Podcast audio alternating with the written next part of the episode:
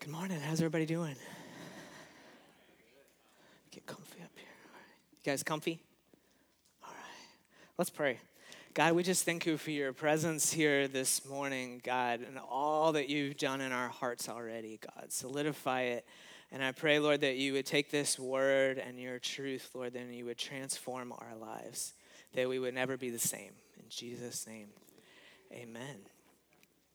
So, this morning, I want to look at the season that we're in as a church body of passing the baton to the next generation. Passing the baton to the next generation. And so, I don't know if any of you guys brought a baton this morning. Probably not, because the baton is a symbol of Jesus. But you guys brought Jesus, didn't you? Yeah. So we want to pass Jesus to the next generation.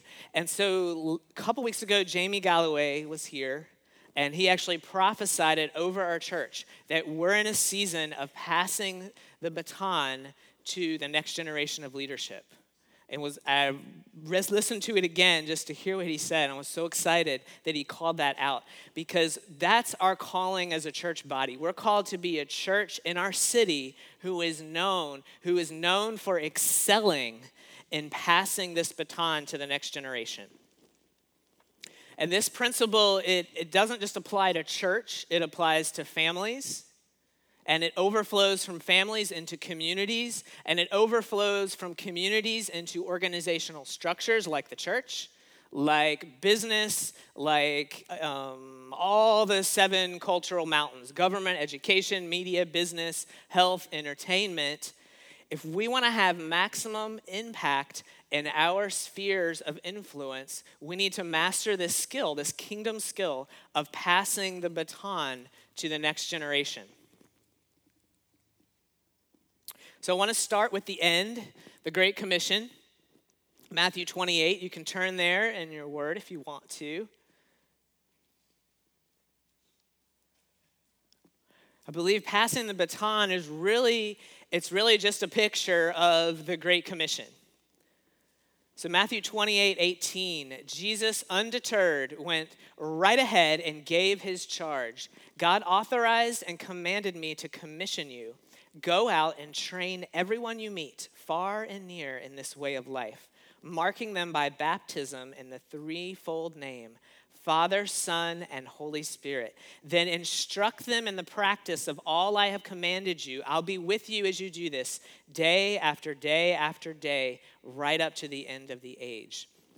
So I don't know about you if you've anyone heard this scripture before, the Great Commission. It's pretty famous, pretty awesome passage. You could really spend a long time meditating on this. When I initially read it, I get the picture of just kind of traditional evangelism. I don't know about you guys, but we're, we're gathering together. We set an event as a church body. We're going downtown. We're going door to door. We're handing out tracts. We're telling people about Jesus. We're praying for people to get healed. We invite them back to church. They get baptized. They encounter Jesus. Of course, they got saved. They get delivered. La da da da, and it goes on and on. Awesome. But I want to kind of look at that at the Great Commission as it goes beyond just our present activity and present church events to this is actually a generational thing. This is actually goes well beyond just the present to generations. It goes back, it goes to passing the baton to the next generation is the Great Commission. So I want to look at it like this. If you started in Wilmington and you started walking from here to LA, okay, it is 2,630 miles. So, how long do you think it would take you? How many days? You guys want to know? Oh, you haven't pulled out Google yet? Because that's what I did. Google Maps will tell you right away. It will take you 36 days exactly, assuming you don't stop to eat and you don't stop to go to the bathroom. 36 days. I don't recommend that, okay, by any means. But if the Lord's called you to it, you know, go for it. He'll provide, right? So I want you to think of time like this journey from Wilmington to LA. Wherever we are in our span in our time in history, your time is important. On that map from Wilmington to LA, we're probably somewhere in the end, like maybe we've just crossed the border from Flagstaff, Arizona, crossing the border into California. Maybe we're about there in all of history. But every generation is important in all of history. And the baton must be passed from one generation to another. Did you get it working there? I need my notes for the next one. I, don't, I don't have it memorized. What's my next one? Okay, there we go.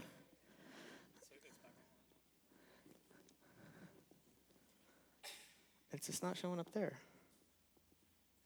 But um, that's all right. I got notes here. We're all right. So if you would imagine like a four by 100 relay, I don't know if you guys have ran that recently. Okay, it's it's got these. There's these red these passing zones in in red on the on the map on the picture that's not on there. But there's these passing zones where you're allowed. Oh, that looks promising. We're allowed to. You're allowed to pass the baton when you're in that passing zone. And so there's a precise technique that you have to follow so you don't drop the baton. I see it as a symbol of this as the next generation that we want to we want to be precise about how we pass the baton to the next generation. So in a relay, in that passing zone, the person that's running is going, you know, pretty quick and they've got the baton out and the person that's receiving is already starting to run and they have their hand ready to receive the baton, so it's this seamless transition. And what we the goal is to keep the momentum and the goal is to not drop the baton okay? So we pass along Jesus from generation to generation. And when we do that, darkness is pushed back and the light comes in with every baton pass to every generation, to every person in that generation.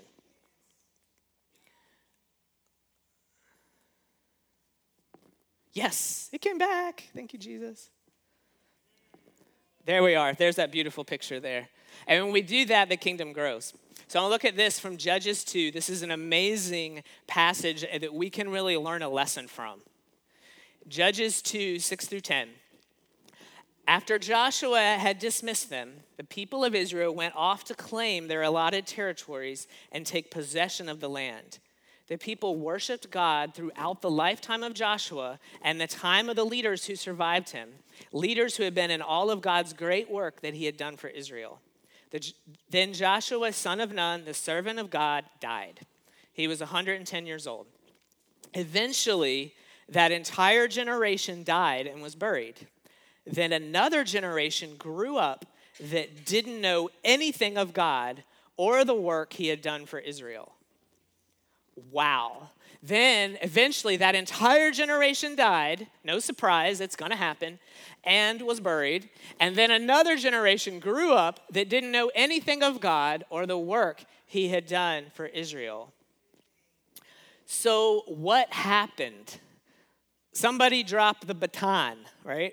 A lot of somebodies. Where was the legacy? What happened? And I got to thinking, were the people of God, were they so busy doing all these amazing works that they forgot to train their children?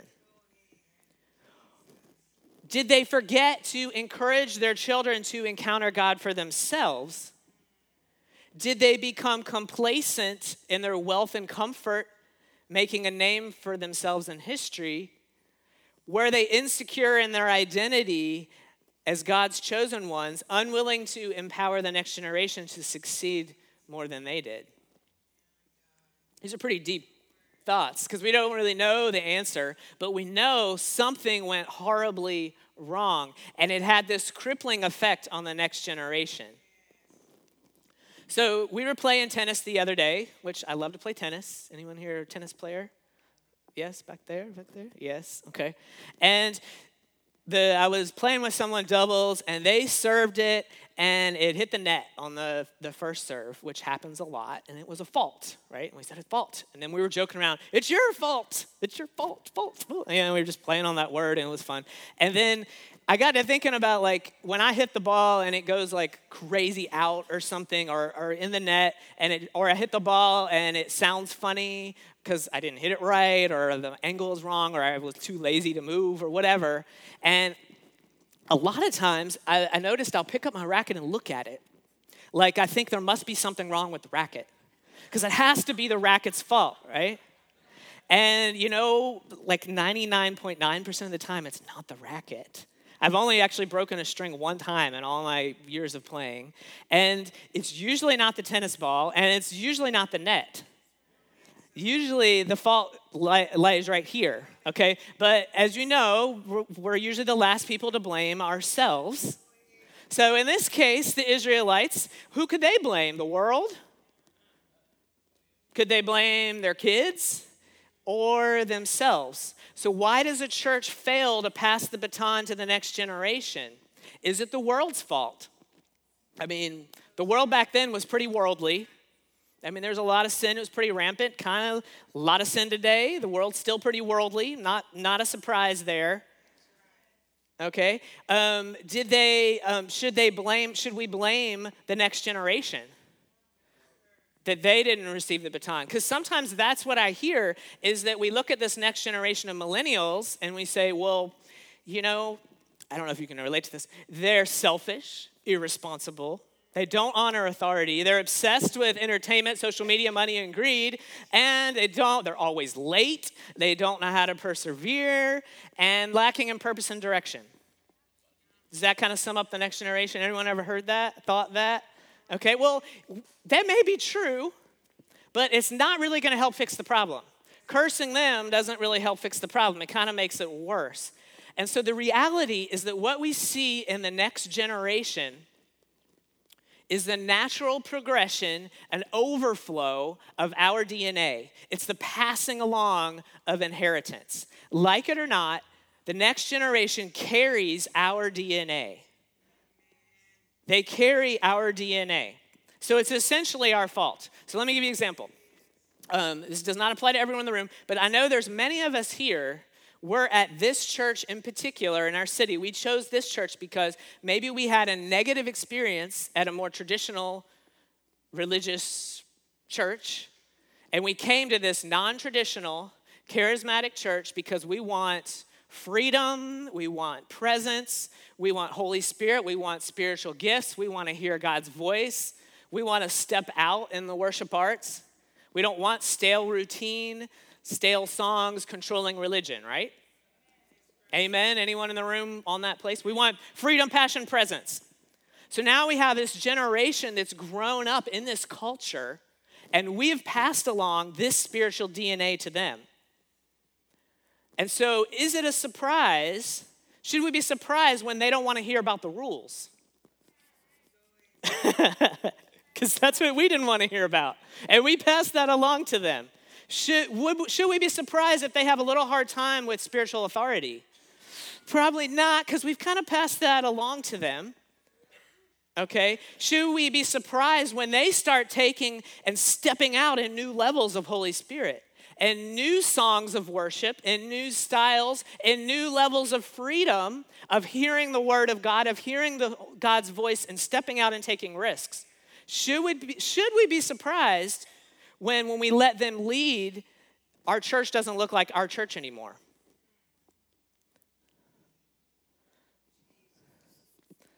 This is our DNA living and breathing in them. The worst thing we can do is stifle it and condemn it and cut it off. The best thing we can do is celebrate it, to cheer it on, and to embrace the change. When we talk about passing along spiritual DNA, we're really talking about a spiritual inheritance. See, there's this spiritual inheritance that's like way more important than money or houses or cars. I, I found this quote and I, I, I don't know who said it, Bill Johnson or someone, and I kept trying to go back and figure out who said it, and I still can't figure it out. Maybe I made it up, but I don't know. It's, I don't know, it's a little good for me. But inheritance makes each generation responsible to both receive and honor what is passed on from the previous generation and then pay their own price to make it grow so the next generation starts ahead of them. The ceiling of one generation must become the floor of the next. This is pretty deep stuff. If you start, start to think, this brought up some questions to me. What have we received from the previous generation spiritually? Not talking about houses, cars, money, politics. Spiritually, what have we received from the previous generation? How have we stewarded it to make it grow? How is our ceiling becoming their floor? And are we willing to empower and elevate the next generation above ourselves? I'll give you a practical example.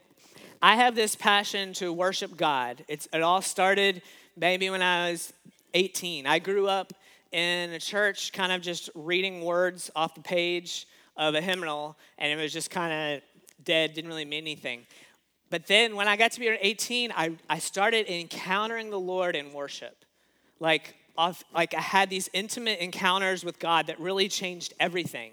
And it was through worship.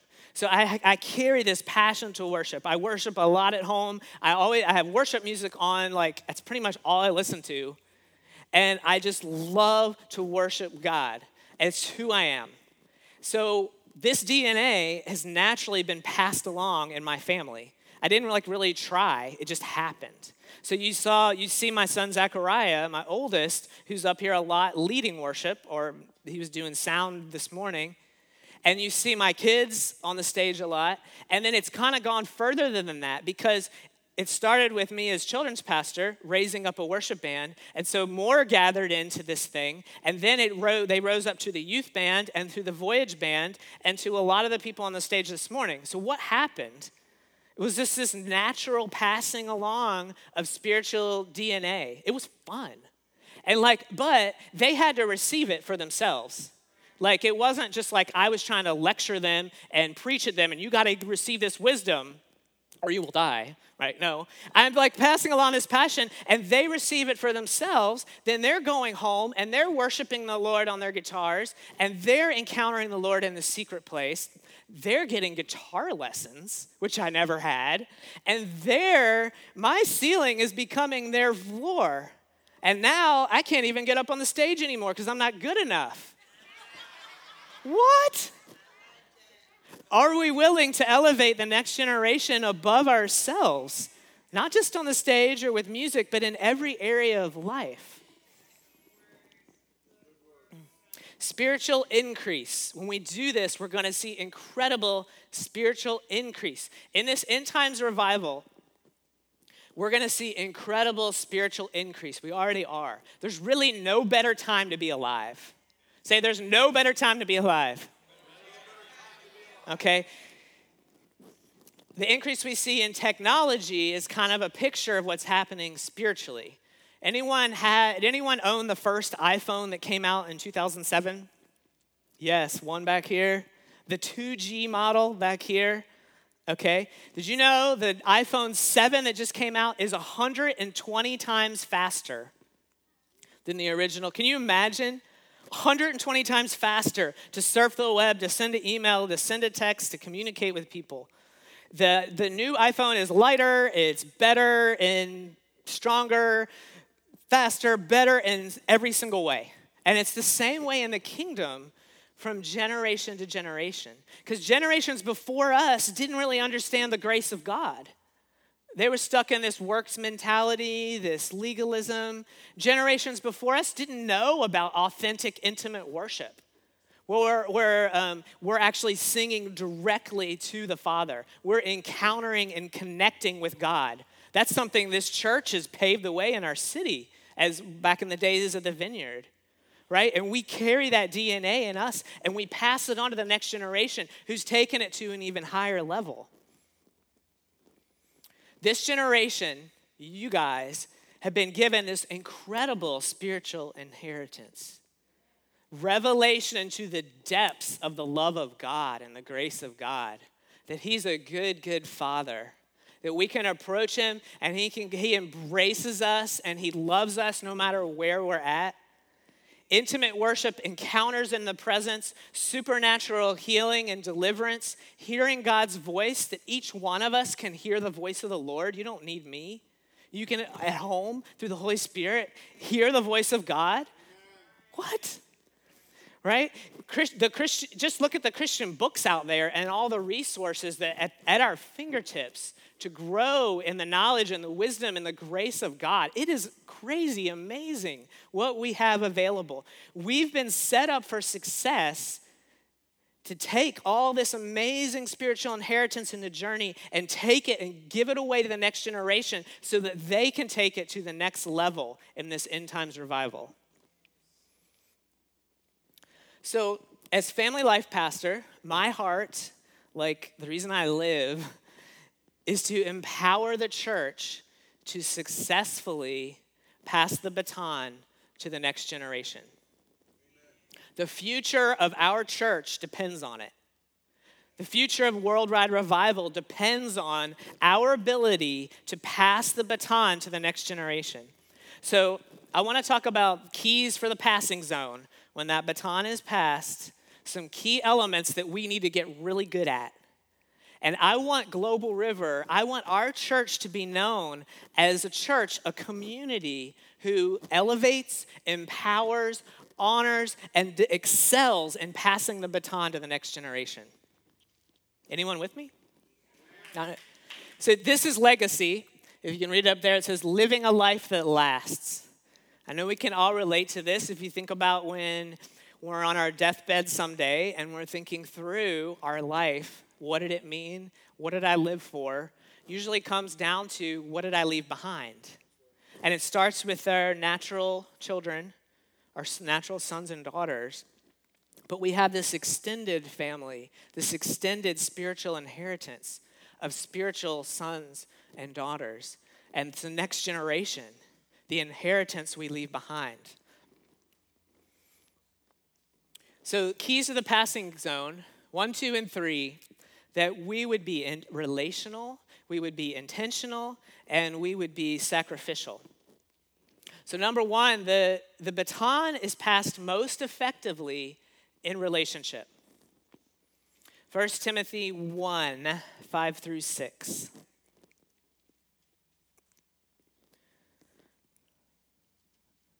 This is Paul talking. I'm reminded of your sincere faith. He's talking to Timothy. I'm reminded of your sincere faith, which first lived in your grandmother Lois and in your mother Eunice, and I am persuaded now lives in you also. For this reason, I remind you to fan into flame the gift of God, which is on you through the laying on of my hands. So I define church primarily as a presence centered family, a presence centered family with the purpose of bringing heaven to earth in our city and our world. A presence centered family. So, this illustration illustrates the power of family. It's God's design since the beginning of time. He ordained it to be so. The baton is passed most effectively through relationships, through family. We're talking about sincere faith in grandma, passed to mother, passed to son, and then fanned into flame through a spiritual father, through the laying on of hands. This is an amazing, miraculous process that works. It's proven to work over and over again. I love this. I put the Nike check there because the word Eunice actually means conquering well. The nis, they get the N I C E is where they get the word Nike, which means conqueror. Conqueror. So Eunice is honored with the victory of passing her sincere faith onto Timothy. It's victorious. It's victory. Passing the baton must be relational. That's the key to victory. Passing the baton is organic, it is natural. It just kind of happens. When you spend time together, you pass things along. You pass your spiritual DNA, DNA along to people. There's no like magic formula necessarily for it. It's just like discipleship. It's running together, doing life together. It's just kind of like common sense, right? Doing life together, passing along spiritual DNA. But if it's common sense, then how did the Israelites miss it in Judges 2? How did an entire generation miss it? Why do we have this relational divide between the generations, not only in culture, but in the church? The lack of relationship. Why do I hear my generation and older complain about the next generation? I wish they would just listen to my wisdom. Have you pressed into relationship? We cannot skip the relationship piece and pass the baton effectively. Now, in a natural family, it's a little easier because you're all under one roof. You do life together. It's kind of hard to get away from it. But how do we do relationship well in spiritual family? That moves to our second key, which is being intentional.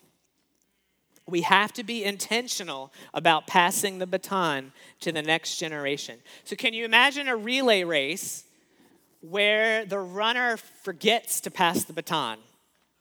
They just got so focused on running the race to the end, to the finish line, that they forgot. Well, what would happen in an actual relay race? Probably disqualification. Um, if that wasn't the, um, what the consequence, there would probably be exhaustion and burnout and uh, dropping out, right? Did you know between 8 and 10,000 churches close their doors in America every year? Barna statistic between 8 and 10,000 churches close their doors in America every year. Now, I'm sure there's a lot of different reasons, but I think the primarily is dropping the baton, missing out on passing this baton to the next generation.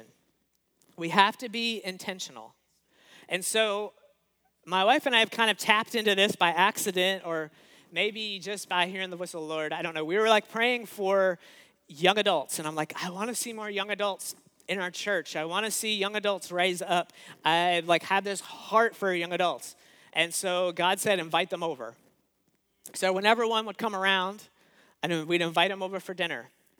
We'd connect. We would give them free food. We didn't charge them. Be kind of weird, right? We just hung out. Like I didn't have any kind of agenda. I didn't preach at them. I just listened. I started to really listen and understand their perspective. And as we, as we did that and we started building connection, they started to be this huge blessing to me, this huge blessing to my kids and my family. And then they started asking me for advice. uh, and, and like when I gave them advice, they would actually do it. I, I didn't have to like lecture them and tell them everything that was wrong in their lives that I saw and like, you need to learn from this because I messed up and da, da, da. they just started asking me and I started giving them advice and they did it. It was amazing. And now these young adults have become our closest friends and they bless us like every day. So we have to be intentional about doing relationship with the next generation. We have to be intentional about listening to their perspective, listening and understanding. And so, the, yet the next generation carries a very different perspective because they've grown up in a very different world than the way we grew up. And so, listening to how they process things, how they take that before the Lord and process that spiritually and live it out, I've learned so much and been so encouraged. So, here's a few things I've, I've, I've heard by listening. The next generation, just like you were, or maybe still are, they're looking for love and acceptance. I'm talking about kids, youth, young adults. They're looking for love, acceptance. They're looking for identity. They're looking for purpose. They're looking for belonging. And as the church, we're the perfect place to give this because obviously we, we don't have enough in ourselves.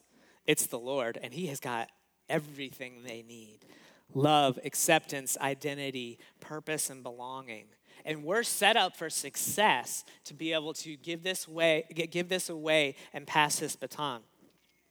Some other things I'm learning, which is which is quite religion, quite religion, quite interesting.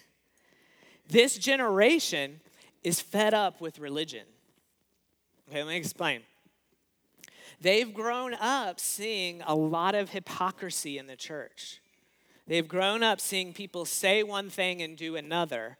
They've grown up seeing the media scandals in the church they've seen the control and the manipulation. They've seen the church point and condemn and then also ask for money at the same time. Okay, so when they see religion, okay, ornate colors, stained glass windows, religious symbols, they see religion. Okay, so when they see religion, when they see Christianity, they see religion. And it's fear based control. And they can identify it from a mile away. They see the fake smiles, and they don't want to have anything to do with it. And that's why we see a mass exodus from the church worldwide from the next generation. This is precisely why Jesus is so popular. Okay? And some of you guys in the room can relate to this. Just Jesus. Seen that bumper sticker around? Just Jesus, the Jesus tent, Jesus culture. See, Jesus was relational, he was a radical, he had identity and purpose down. The person of Jesus and everything about him stands out from Christianity and religion. Okay, you see what I'm saying? It, doesn't make sense in the words, but it makes sense when you see it from their perspective. Okay, what religion and Christianity mean and who Jesus is. Jesus stands out from religion. That's why they, young adults, youth, kids flock to the person of Jesus and everything he is. See, Jesus honored all the generations the kids, the youth, the young adults, the older, the sinners, the elders, and he encouraged them to honor each other. So, this generation wants a church that's authentic, where they can find connection, where they can find spirit mentors, spiritual fathers and mothers, where, where they can find belonging and make a difference. They're looking for something real. They're looking for something radical. They're looking for something passionate. And we carry that inside of us the person and presence of Jesus. So, do we want to be a kind of church that reaches out to the next generation? Psalm 78 my people hear my teaching, listen to the words of my mouth. I will open my mouth with a parable. I will utter hidden things, things from of old, things we have heard and known, things our ancestors have told us. We will not hide them from their descendants. We will tell the next generation the praiseworthy deeds of the Lord, his power, and the wonders he has done. He decreed statutes for Jacob and established the law in Israel, which he commanded our ancestors to teach their children, so the next generation would know them, even the children yet to be born, and they in turn would tell their children. Then they would put their trust in God and would not forget his deeds, but would keep his commands. So when we're intentional about doing relationships well with the next generation, this kind of stuff is naturally going to happen. We're going to share stories about what God did in us. They're going to see our lifestyle that we're for real. We're not just playing this church game and putting on fake smiles. This is the real deal. When they see authenticity, they're going to they flock to it and they love it. Cuz this generation desperately needs what we carry, our wisdom. They desperately need it. They need our wisdom not only from our lives and our experiences, but wisdom from the Word of God that we carry. But the problem is, they're not necessarily going to receive it from our preaching and our lecturing. They're going to receive it through intentional relationship. They're going to receive it through intentional relationship. So, this is a call to be intentional about unifying the generations and to be intentional about embracing this next generation relationally. This might mean getting out of your comfort zone.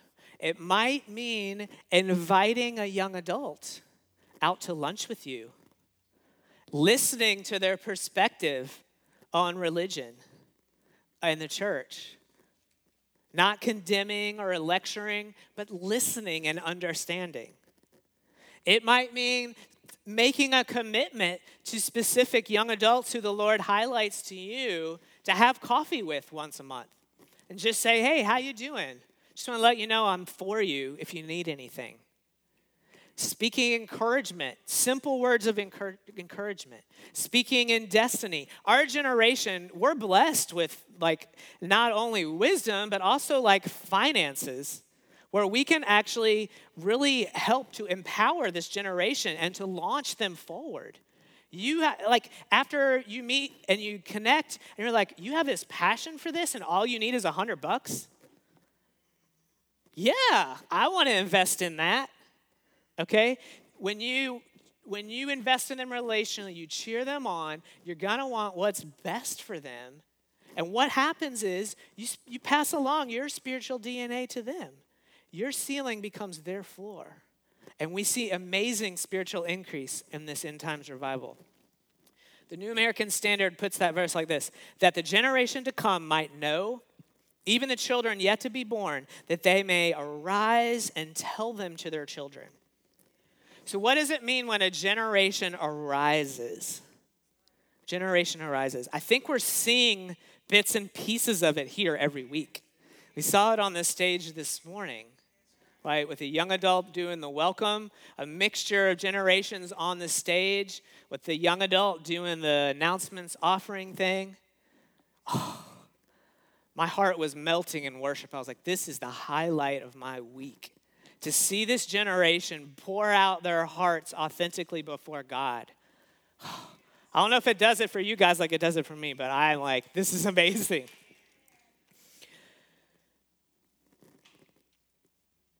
we're not only seeing it in here, we're seeing it in the school building and in the admin building with the youth. On Wednesday nights, some of you guys are aware, we have uh, 60 to 80 kids and youth here every Wednesday night.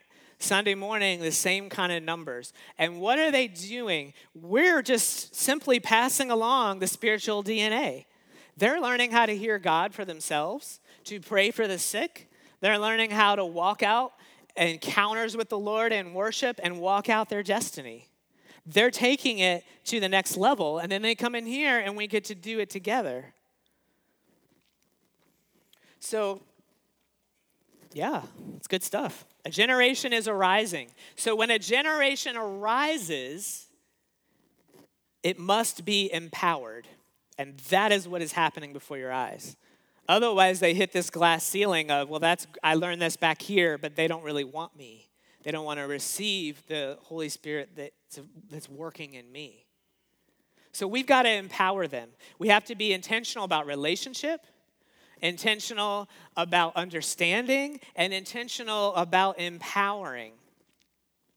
So if, if church becomes this performance, like this weekly show where we have to just do everything specifically just right and there's no room to take a risk and make a mistake, it's not going to work to empower. We have to make room for the occasional mess. I'm not saying we want messes. In my house, we have messes. We have 11 kids, we have messes, right? Food gets dropped on the floor, cups get spilt, um, words get spoken, punches get get thrown. Okay, we have our share of mistakes, messes that happen. I, I kind of expect it. I think I'd be crazy not to. I think I would go insane. But what happens when I mess? Do I stand there and condemn? And do I stand there and lecture? And do I stand there and. I mean, it really doesn't work very well. I say, Oh, you made a mess. How are you going to clean that up? We do that all the time. Do you need help cleaning up that mess? Let me show you what you need to do. And guess what happens? The next day, they don't make the same mess. Okay? So when we empower a generation, we have to expect the occasional mess. We can instruct and we can prepare and we can try to prevent messes, but in the end, it's to happen. We've got to make some room for it. And when we have a relationship, and we've already been intentional about that, they're to receive correction. And they're going to understand, and they're going to grow. And our ceiling becomes their floor, and they move forward. So the whole mess making process and um, leads to my final key, which is being sacrificial. You may feel that tug on your heart this morning. the, the good news is that when you're relational and you're intentional, the sacrificial part becomes extremely easy. It's just kind of a natural thing that you're, it's a no brainer. You're going to want to do it. So I'm going to go here. I'm going to start with this visual example. For many of you who've been blown away by the transformation in this room that's happened in two months, um, up left, upper left, that's what this place looked like two months ago, and that is what it looks like now before your eyes. What happened? What happened? And put simply, leadership listened to the next generation empowered it and let it happen. Do you know how long it took me to paint all that black paint? That's about 10 gallons of black paint. Okay, I'll be honest with you. Do you think black is my favorite color? Not really. I'm kind of it's kind of growing on me, but I honestly I'm more of a blue guy. I'm just you can see that's my color palette. Um, is is more of a blue gray thing. So why why did I do it? Really, the generation I'm empowering and in relationship with, that's what they wanted. They explained to me the vision behind it, the, the why behind it, the generational preference. And I said, okay, I'll get behind that. And I, I looked in my Bible and I said, there's got to be a verse in here somewhere that um, says that churches can't be painted black. that maybe you guys can find it, but I just can't find it. It's just not in there okay it really it's not a sin issue this comes down to it comes down to a personal preference issue Okay, and it's the same thing with the worship. I don't know about you guys, but the style of worship you've heard the past two months, it, it, that may not be your number one favorite style of music. But that's the style the generation we're raising up and empowering wants to bring. So, man, if they want to sing country, not my favorite. If they want to sing opera, definitely not my favorite. Hey, I'm in though because I want to see a generation rise up and be empowered to bring their voice before the Lord and honor Him and love Him. So, just so you know, if, if you need to blame someone, it's me. It's really on me. Um, this transformation. And it, it really comes down to me wanting to empower the generation. So, why all the extra work? The why behind Yeah, thank you, Ms. Nancy. Why behind? Focusing on the presence of God for as long as possible. My first vineyard worship conference with Scott Underwood in Pensacola, Florida. What's the goal of worship? Leading worship, focusing people in the presence of God for as long as possible, removing the distractions, keeping things simple. See, I'm led by vision, not opinion. And my vision is excellent, presence centered worship. I want the presence. That's what does it. That's what changes everything. When you go after the presence of God and worship and He comes, salvation, healing, deliverance, miracles, people are changed forever in the presence. So, what can we do to remove the distractions, keep things simple, focus as many people on the presence of God for as long as possible? That's my goal. That's my vision. Okay? So I see Sunday mornings kind of like a family dinner that we're coming here together um, to eat, hang out, connect, reconnect. It's, a, it's not a place to divide. It's not a place to debate, you know, who were the election or what what so and so did last week or who we're going to vote for. We kind of, hopefully, we kind of lay that aside in this room at least because we're focused on something bigger. And it's not the food, it's the presence removing the distractions in a family dinner atmosphere to come together to focus on the presence. And that's what I live for. I'll gladly sacrifice my opinion and preference and paint however many gallons of black paint I need to paint to focus on the presence for as long as possible. So there's this difference between compromise and sacrifice.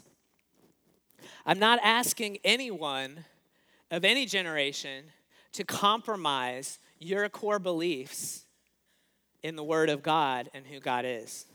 In Scripture, Holy Spirit, conviction of sin. But I am asking some in a church body to sacrifice their time, their personal preference, maybe even their comfort, for the sake of empowering a generation. I do it every day, and it's natural, and I want to do it. So it's a no brainer. But I know when you don't have the relationship, it becomes a little harder. So that's why I put relationship first. Be intentional, understand. Then sacrifice is easy. And it's not just about paint colors. Really, painting the paint is the easy part. Okay? I'm talking about changing diapers. I'm talking about getting dirty playing basketball or soccer. I'm talking about taking youth out to eat. Are you willing to get your hands dirty? Reminds me of there's this grandma in this church body. She had a grandson who was a middle school boy, just struggling with some things. And she asked me if, as the I think I was a youth leader or something at the time. Can you take him out? Can you spend some time with him? Because he's really struggling. And I kind of forgot, honestly, I just kind of forgot about it. I kind of put it off um, because this, this kid was just really out there. And um, I didn't really know him very well. And she pressed in again and asked me. And I was like, okay. So I set an appointment, um, took him out, met him at the church, took him to McDonald's for about 30, 40 minutes tops. It was probably my 30. 30 minutes at McDonald's sitting there. And I don't know if you guys know middle school boys, they're not ex- very communicative. They're still, it, communication skills is usually not a, um, a strength at that age, especially with the middle school boy, um, and that's pretty typical. But I'm I'm I'm grilling him. I'm asking him questions. I'm I'm like, all right, I got to think of a question that doesn't have a yes no answer because that's all I'm getting. And I'm running out of questions, okay? And I, I just showed it, genuine interest in his life for about 30 minutes, drove him back to the church, and said goodbye. And that's pretty much all the interaction we had for the next six months. Six months later, his grandma came to me and she said, You know what? That time you spent with him changed everything that it had such a big impact on his life. I was, I was flabbergasted. That's my encouragement to you when you don't feel like you're good enough or you've got this or you know how to communicate with a middle school boy. Press into the relationship. Be intentional. Be yourself and show genuine interest. Make a sacrifice. I mean, I, I spent a couple bucks and bought him a milkshake. And I, I really don't like sugar snack stuff, but that was a big sacrifice for me. But wow, how amazing. So, why empower a generation? To a father of 11, this is kind of a no brainer, right? I don't really think twice about it. I want to see my kids shine. It's my legacy, my inheritance. And I see you guys as a church body, you're my extended family. Because you guys invest in my kids, and it's priceless what you've given. And so um, I want to give you one last example. I don't know if you guys know, I'm a pretty big Toyota Honda fan. Okay, I love Toyotas and Hondas. So, but if my son comes up to me and, he, and he's saved up his money and he decides he wants to buy a Ford, and I'm going to ask him, so why? And he wants to go out. It's, it's what he needs to go after um, the destiny. God, he's heard the Lord on it. He's pursuing the presence, and it's, it's what it's, it's going to help him get there. Um, I'm going to say, yeah. I'm, going, I'm a proud papa. I'm going to say, yeah, man, you go for it, okay? So sometimes we need to open our eyes to the generation rising in front of us They might not be doing it the way we did it or the way we've always done it. And I'm not talking about sin issues. I'm talking about preferences and, and different ways of doing things. I'm talking about Hondas versus Fords. It's just not worth the argument. It's just not worth it. 1 John 3:16. By this we know and have come to understand the depths and essence of his precious love, that he willingly laid down his life for us because he loved us. And we ought to lay down our lives for the believers. So, what if our church became known as a family of fathers and mothers gladly sacrificing their personal preference to see their spiritual children empowered and launched into their destiny? What if? What if we became known for that? Eternal rewards, proud mamas and papas.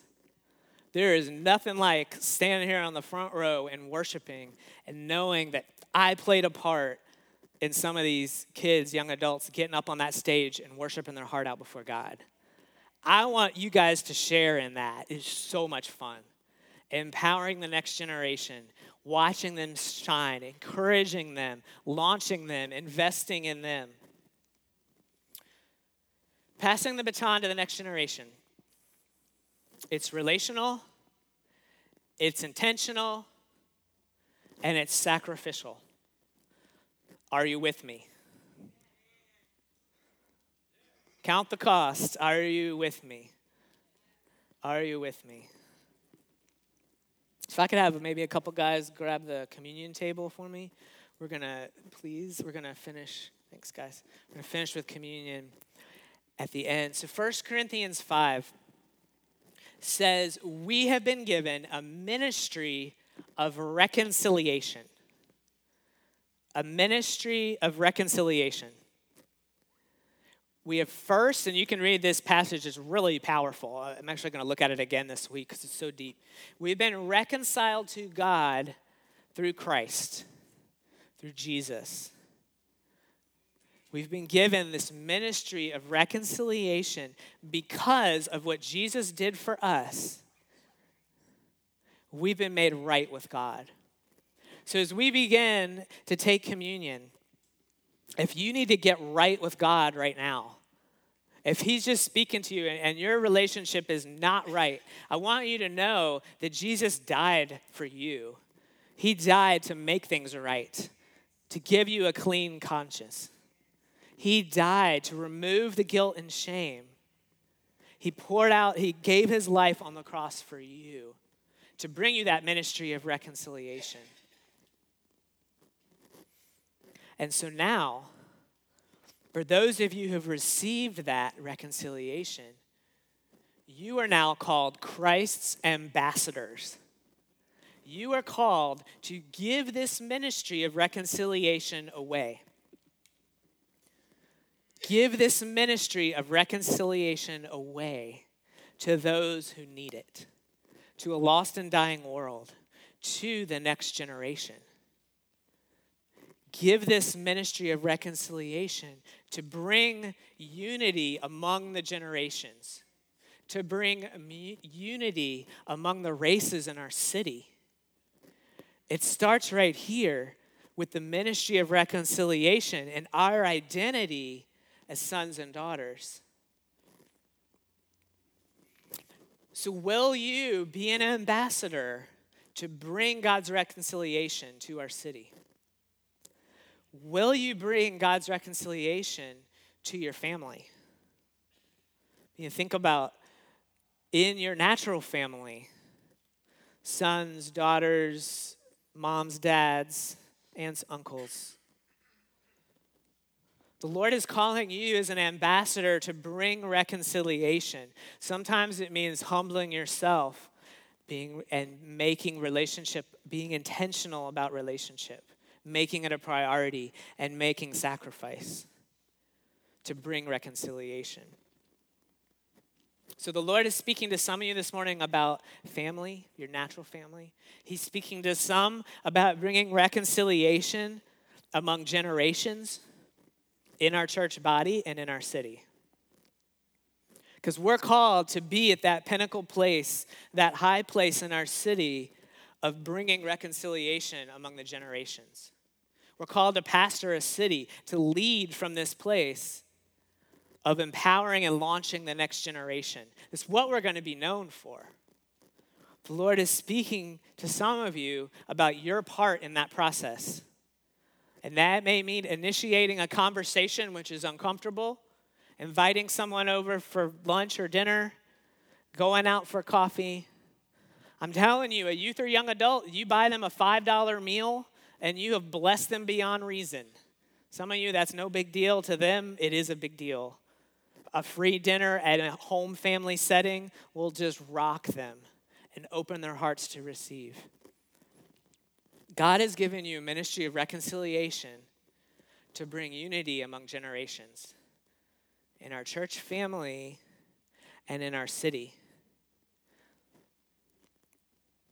God has given us, as a church body, a ministry of reconciliation to bring racial unity in our city.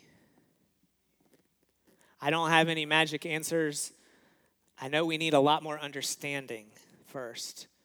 We need to be relational, we need to be intentional about relationship, really gaining understanding. And there's probably going to be some sacrifice involved. But I know the Lord wants to bring this ministry of reconciliation to our city in every sphere.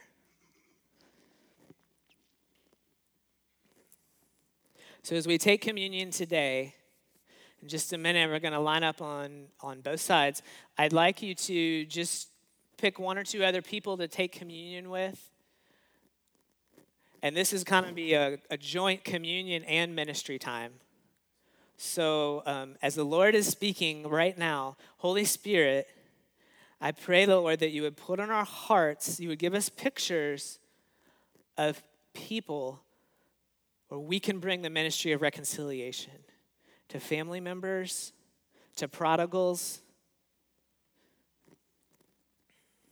to spiritual sons and daughters, to young adults and youth and kids, to the generations, and to people in our city.